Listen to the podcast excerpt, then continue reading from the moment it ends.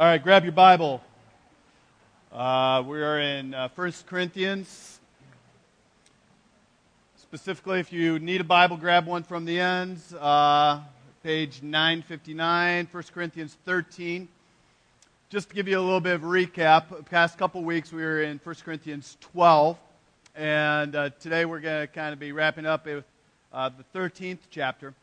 Last week we talked about how the body of Christ uh, actually, the big burden on my heart has been how do we as a church, how do we as individuals, how do I as a dad, as a husband, as a friend, as a follower of Jesus Christ, how do I make this exponential uh, impact on our world that just ripples out through my kids, through my community, into the world that we live in, uh, across Illinois, into the great beyond? How do we do that? And the Apostle Paul is saying, listen, God has gifted each and every purpose, person with, with spiritual gifts that are meant for ministry. And uh, last week we looked at specifically how, how the body of Christ, how us, the church gathered, the church scattered, has, is, is very unique.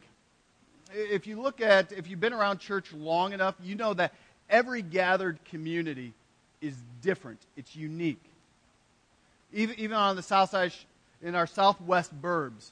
If you go from here, if you go to any other Protestant church, you go to any Catholic church, where uh, any church, Christian church, it's different. And God has uniquely gifted each individual and each church for a specific purpose to carry out uh, His uh, kingdom, to inaugurate His kingdom more fully as it ripples out.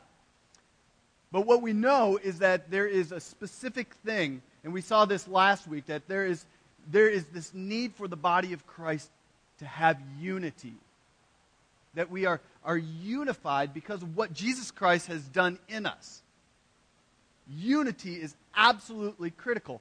But we would be crazy to say that unity equals uniformity that there is just great diversity within the body of Christ. And that serves a certain purpose. And the Apostle Paul said, okay, look at, look at the human body. If, all, if it was all an eye, all an ear, all a mouth, all a leg, all a foot, all a heart, all this, it wouldn't be able to function as it's supposed to. Same with the body of Christ.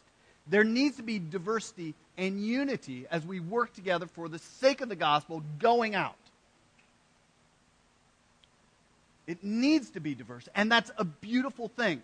I think a lot of times we want everybody to think like me, work like me, have the same ethics as me, be exactly the same as me. And that's absolutely insane. If any of you are married, you know this is absolutely untrue. You think that, you know, in your dating process and your courtship and then your engagement and your marriage, I'm going to marry someone who is absolutely like me and we share these exact values. And, uh, and then you get married and you go, Lord, who is this person? But God, in His sovereign wisdom, has brought together different people and it's beautiful. The gifts that my wife brings to our marriage and the gifts that I bring to our marriage make it beautiful. If we were exactly the same, one, it's impossible. Two, it would not represent, it would not resemble the body of Christ, which is many parts but one body. Also, we see in there that there is a, a need for interdependence.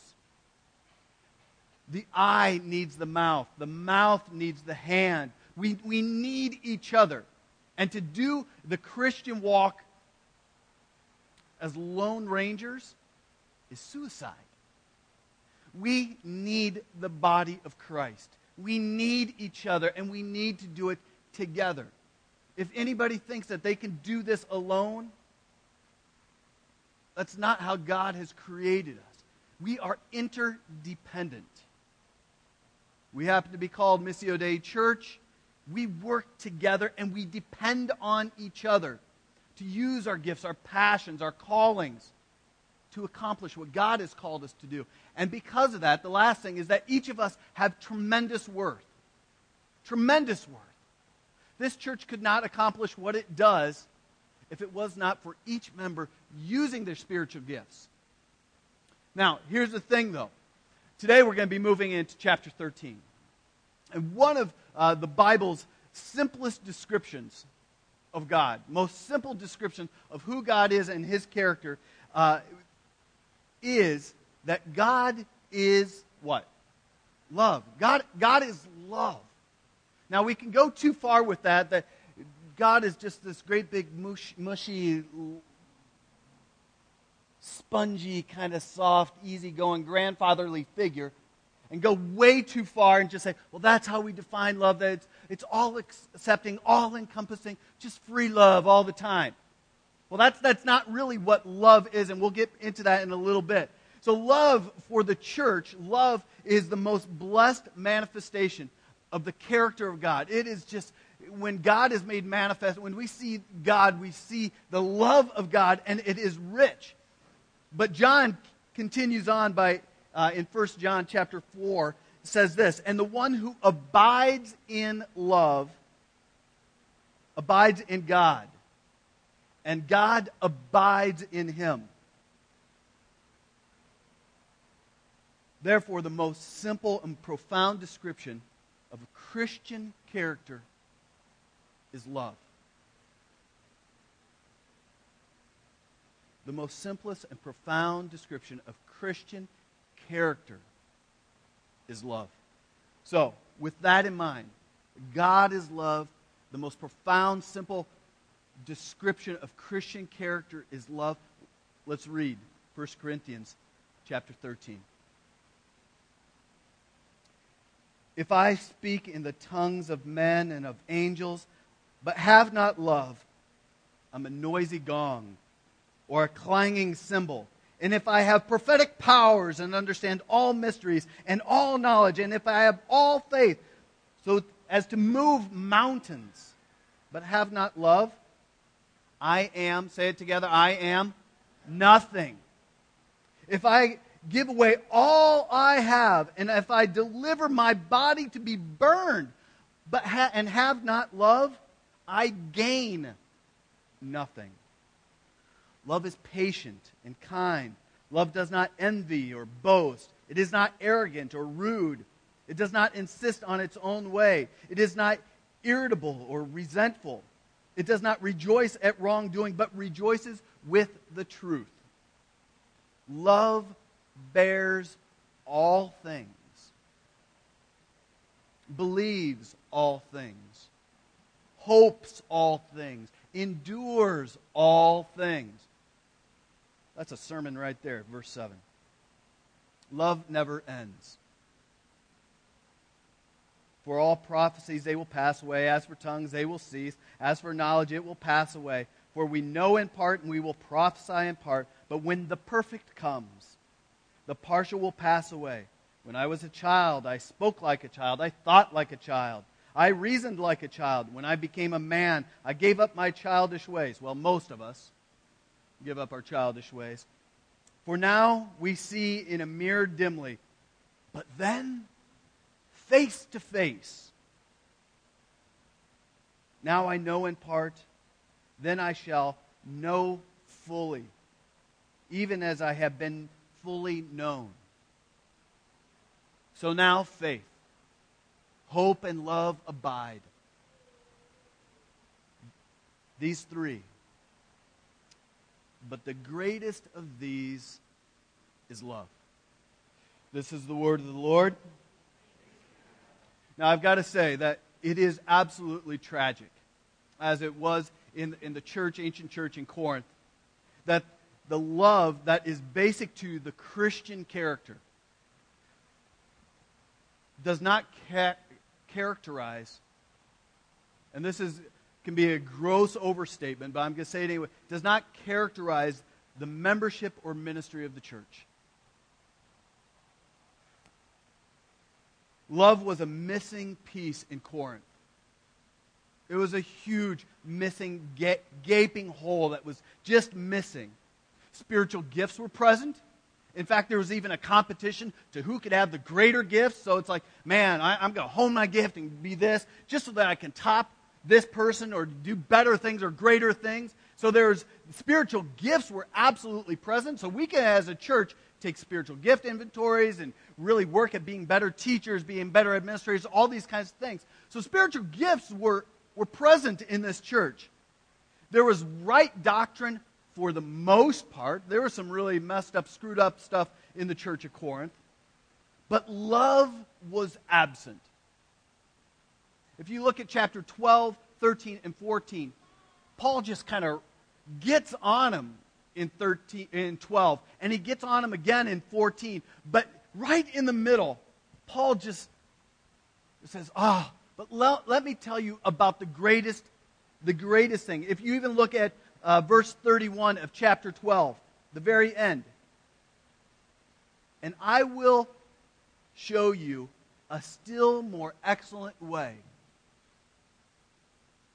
Let, let, me tell you about something even far more important and critical than this pursuit of gifts and talents and passions. Let me tell you the most excellent way. Let me show you the importance and the criticalness for the Church of Jesus Christ to exhibit love. I believe that it is easier to be orthodox in our thinking, in our theology, and it's easier to be active in, in church work than to actually be loving. It's easy to have what we call right thinking, right theology. And I don't care what end of the spectrum you're on. It's easy to have the right thinking about theology than to actually love one another. I don't care where you go. It's easier to write a doctrinal statement than to actually put it into practice in a loving manner that just draws people to Jesus Christ. And Paul says, listen, it is, it is critical the supreme characteristic that God demands for his people is love. Love one another. And the truly spiritual life that we are called to have is the only life in which the gifts of the Spirit can operate.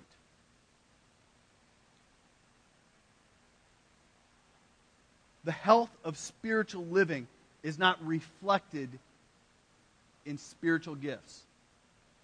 The health of spiritual living is not reflected in your spiritual gifts, but in spiritual fruit. And the first and chief of which is love. Look at Galatians 5. That could be a good reading thing for you later on. Go home, read Galatians 5, where he talks about the fruit of the Spirit. And at the end, he just nails listen, the greatest, the greatest spiritual fruit that you can have is what? Love. If God's character is simply and profoundly described as love, and we are to reflect his love, it is critical that we get this. The fruit of the Spirit, like all spiritual living, comes only from walking in the Spirit, being faithful to the Spirit's movement in our life. Only walking in the Spirit makes a person spiritual. Walking by the Spirit is Paul's way of defining the day to day obedience to the Word of God and submission to Jesus Christ. And the Corinthian Christians, that Corinthian church, was not walking in the Spirit. They were selfish. They were self promoting. They were self motivated. They were doing everything possible to promote their own interests, their own welfare, their own belief system. They were, they, it was all about the me. It was the me church. What can I do to propagate me? Everyone was doing his or her own thing for his or her own good with little regard to other people. In fact, they, they were considered wealthy. They were financially wealthy and they didn't lack any spiritual gift. Paul says that. But they were deficient. They were deficient. And the most significant thing, again, that they missed is, is love. If you look in Revelation chapter 2, they were very much like the church in Ephesus, that they had left their first love. And when we stray from the source of our love, it's impossible. It is impossible for us to love. So here's our Greek lesson for the day. If you go through chapter 13 and you circle the word love, every time that that word is used in the Greek, it is a form of the word agape. Agapeo, different forms of it, but agape. In, in your general Greek historical writing, agape was rarely used. It was a rarely used word because it only described a certain uh, kind of character that was rarely found within culture. But if you look in the New Testament, it is one of the more frequently used words. Now, unlike our English love, it never refers to sexual or romantic love. Agape, this, this word here, never refers to sexual or romantic love, which eros, eros, you, you hear the, we get the word erotic from it, is what that kind of love is uh, to be used for. Nor does it refer to just this, this mere sentiment, a pleasant feeling or about something or someone. It doesn't mean just a close friendship or brotherly love because there's another word for that. It's phileo. Phileo. Philadelphia, city of brotherly love. Okay? So, Paul is using a word that just totally is off the charts. It's hard to describe and it's hard to understand. And few people have any idea what, honestly, even here for Missio Dei, for me, I have a hard time wrapping my mind around what true, godly, Christ honoring love really looks like. And for all of us, that is reason for repentance. If we are called to Christ like love, agape love, and it's supposed to be found richly in the body of Christ, and it, I honestly don't believe that it is here or in most, let's say 99.9% of the church. It's not the primary thing that you experience. We need to repent. Most Christians, including uh, the vast majority of the United States, seem to think of it only in terms of nice feelings and warm affections, even romance and desire. And I don't want to downplay what, what has happened when you walked up these, uh, the sidewalk and into this area. But for the most part, that was phileo, warm. I got a good feeling. Welcome to Missio Dei Church. But we're being called to a different, more rich kind of love. It is a self giving love. A love that demands something of us. Love that is more concerned with giving than receiving. And this kind of love is rare in much of the church today as it was in, in Corinth. And the reason is because agape love is so unnatural to our human nature. Isn't it? The first thing that I want to do when I Laura and I have an argument, or if I, I'm in some kind of conflict with somebody uh, that I'm a friend with or not a friend with, or one of you, the first thing is what? Self protection, isn't it? All of a sudden, you see these, you, just watch body language, the walls go up. Body language changes, and we sit differently, don't we? How we start talking, our mannerisms change. all that starts to, to be different. It is so against our human nature. Our human nature, because sin has crept in, says protect, go hide. Do whatever you can to defend yourself. Our world has defined love as just these romantic feelings and attraction or, or even common goals. I love this person because, oh, we've got these things in common. And that honestly has nothing to do with, with true love in God's terms. So the supreme measure of agape love is God's love. And a lot of times, I know this is kind of cliche and it's often where churches go, but uh, the verse when you think of God's love is what? Well, I know there's fans. John 3:16. For God so loved the world that he did what? He gave his one and only son that whoever believes in him shall not perish but have eternal life. That, that's, that's God's measure of, of love. Love is above all sacrificial. It is the sacrifice of self for the sake of others, even those who you may care nothing at all for. And they may care nothing for you. That is the measure of God's love.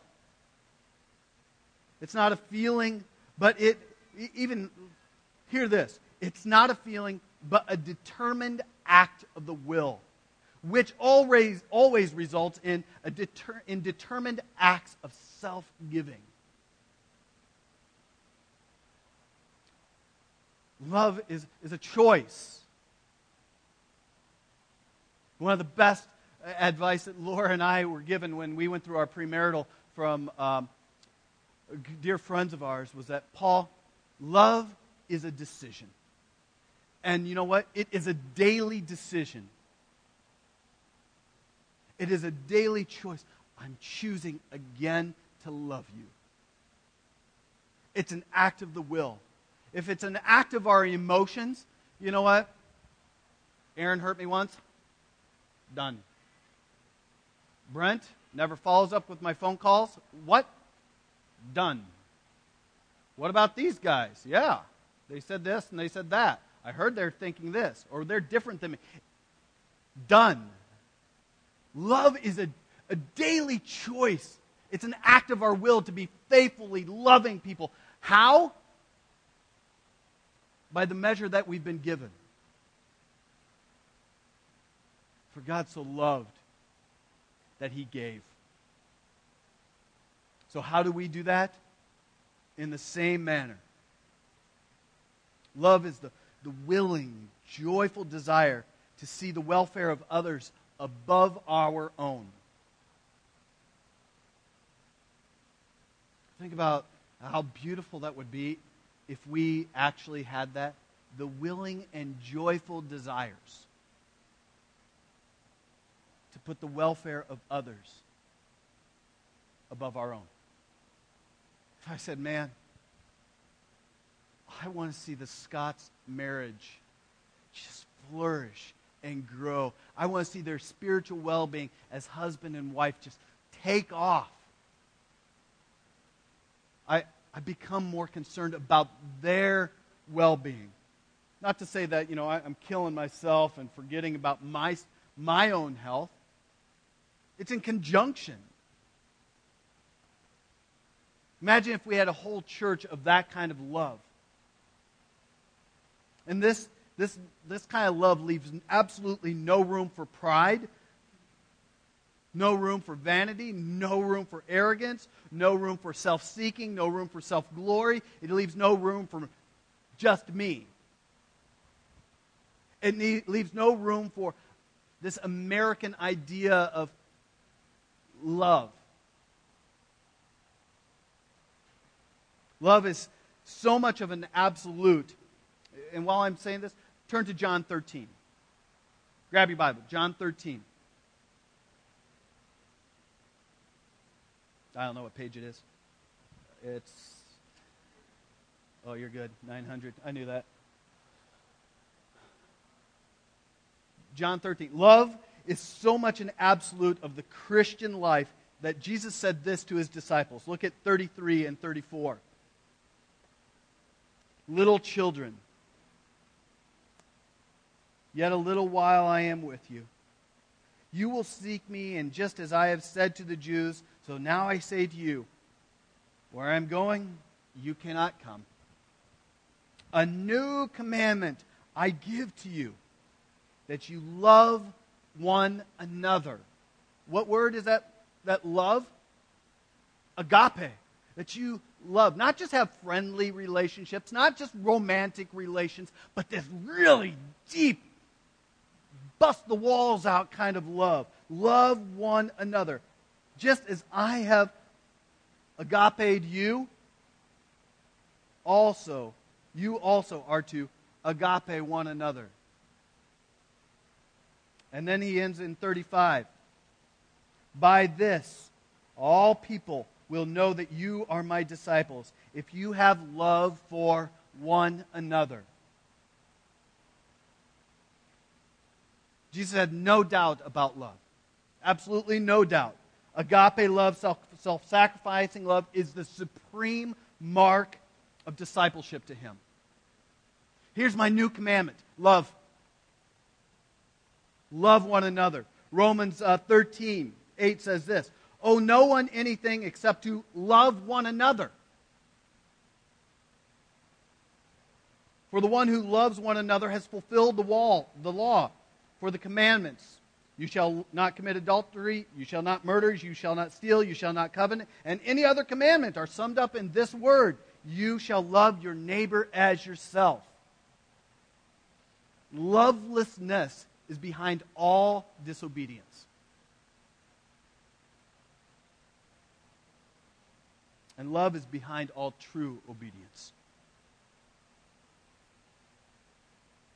We're told to pursue love in 1 Corinthians 14. We're told to put on love in Colossians 3. We're told to increase and abound in love in 1 Thessalonians 3 and Philippians 1. We're told to be sincere in love in 2 uh, Corinthians 8. We're told to be unified in love in Philippians 2. We're told to be fervent in love in 1 Peter 4. Hebrews 10 says that we are to stimulate one another to love.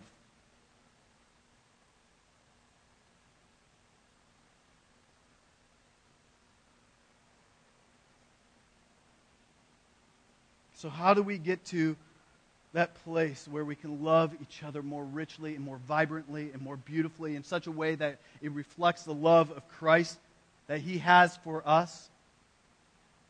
Here's two things, two starting places.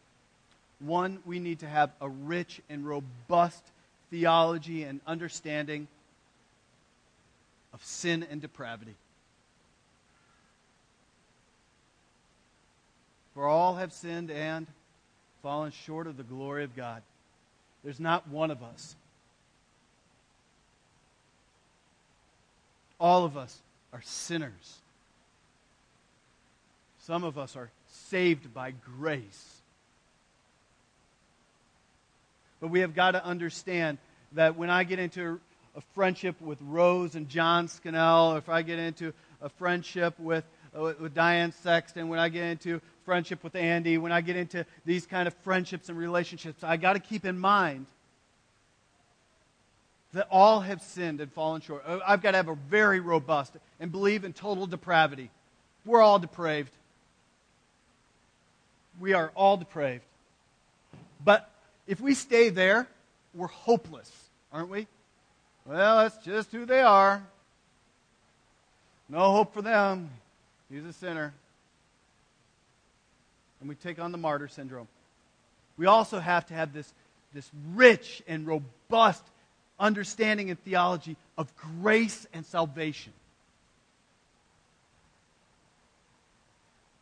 That God is a God who comes and redeems and saves and, and heals and changes and does marvelous things. And in the same way, we've got to understand that we, we work with broken people.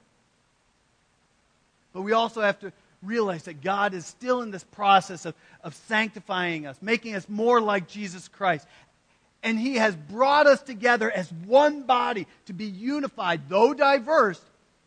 And we are interdependent and we work together because the Spirit is doing something fresh and anew in our hearts every day, every moment. And every person has tremendous value. And because of that, we can love one another as Christ has loved us.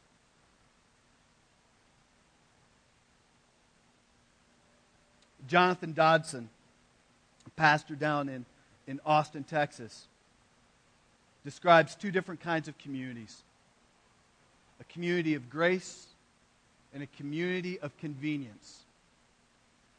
The community of grace assumes imperfection. A community of convenience assumes perfection. When I come to church, everything will be right. Everybody will love me. Everything will run smoothly. Everything will be just absolutely perfect. A community of grace says, man, we're, we're still living on this side of eternity. Thank God that He's still working in us and changing us and molding us. And I can love my brothers and sisters in spite of their flaws. Because you know what? God's doing that in me. A community of grace begins with forbearance, with working through and having long, a long view of relationships. A community of convenience begins with consumerism, with me. A community of grace moves to forgiveness. And look at this one. A community of convenience moves to another church. Isn't it true? Community of grace says, man, I've been hurt. I've been but you know what? I understand depravity because I'm depraved. I'm, I'm totally messed up. You, you are too. And I, I'm, I'm going to show you the forgiveness that has been shown to me. And I'm in the long haul with you. And I'm praying for your and my sanctification to be more and more like Jesus Christ. The easy thing, the community of convenience, I'm done. Next. We live in a society of church shoppers, don't we? And church hoppers. If that's you, get connected. And the community of grace is characterized by grace and love. Community of convenience is characterized by convenience and selfishness. You could change community of grace to community of love.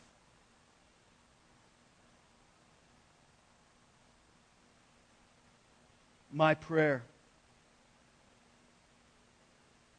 is that we become a community of love. That as we discover the richness of the gospel, we rediscover the beauty of it day by day. Another layer of the gospel becomes more real to us, and we go, oh, Oh, I am so in need of the Savior still again today. Oh, I, oh, Jesus, how do you love me? This is beautiful. And you do that for them too? You do that for us? Man, I love you. I love you more and more. That John 15, that as we discovered the beauty of the gospel, John 15 is true. That greater love has no one than this, than someone who lays down his life for his friends. But here's the first thing. As, as I preach through this, and I know that um, part of my MO is I don't always give you the, okay, today, what you're going to do is go home and do these three things. Come back next week. I'll give you the next piece of self help. And I know that's true because my wife goes, So what do I do with this? And I want you to wrestle with this. I want you to go home to your home.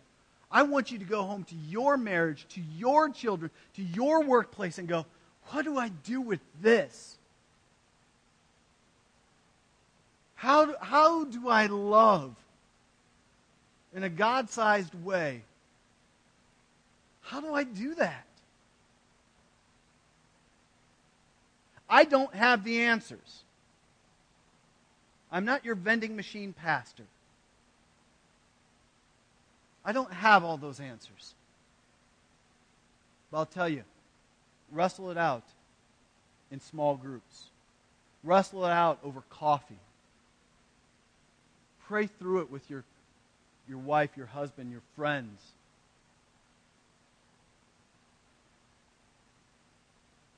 Discover together as a community how do we better love one another.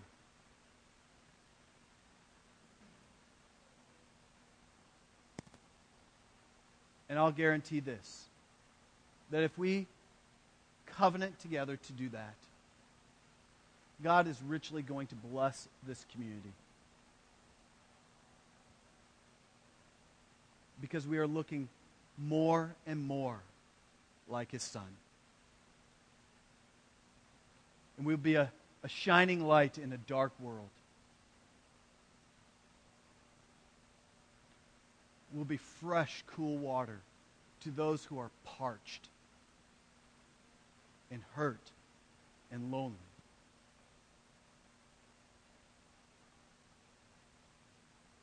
We'll see something absolutely beautiful happen in marriages, in relationships, in workplaces. As we discover God's love, which is to be made manifest through His church by the power of the Spirit. And all God's people said, Let's pray.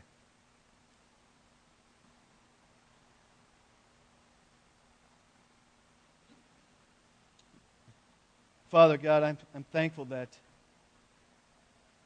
that you show your love for us. You have shown your love to us that while we were yet sinners, Jesus Christ died for us. God, that's, that's a love that I can't quite understand and fathom. And God, I, I'm thankful for your, your mercy and your grace in that you, you allow me to discover it and rediscover it and find new uh, avenues of seeing the beauty of the gospel. That while I, Paul Vroom, was yet a sinner, where I was an enemy, that Jesus Christ, in that rich self giving, non selfish way, gave himself up fully by becoming a man and living the absolutely perfect, sinless life that I could not live and died the death that I deserved so that I may have the life in Christ, both now and for eternity. God, that is, that is love. God, I pray that Missio Dei is con- constantly wrestling with what it means to be a church that is characterized by your kind of love. God, may that just infect us in a viral kind of way where it works into our workplaces where we cannot help but tell others about Jesus Christ. God, where it affects our, our marriages, our friendships, our relationships in such a way that we have such love that it, it moves us to crazy kind of forgiveness, a crazy kind of love for one another, where it just, the world begs to ask the question, what is with you folks? so, God, would you move in this, this family, this group?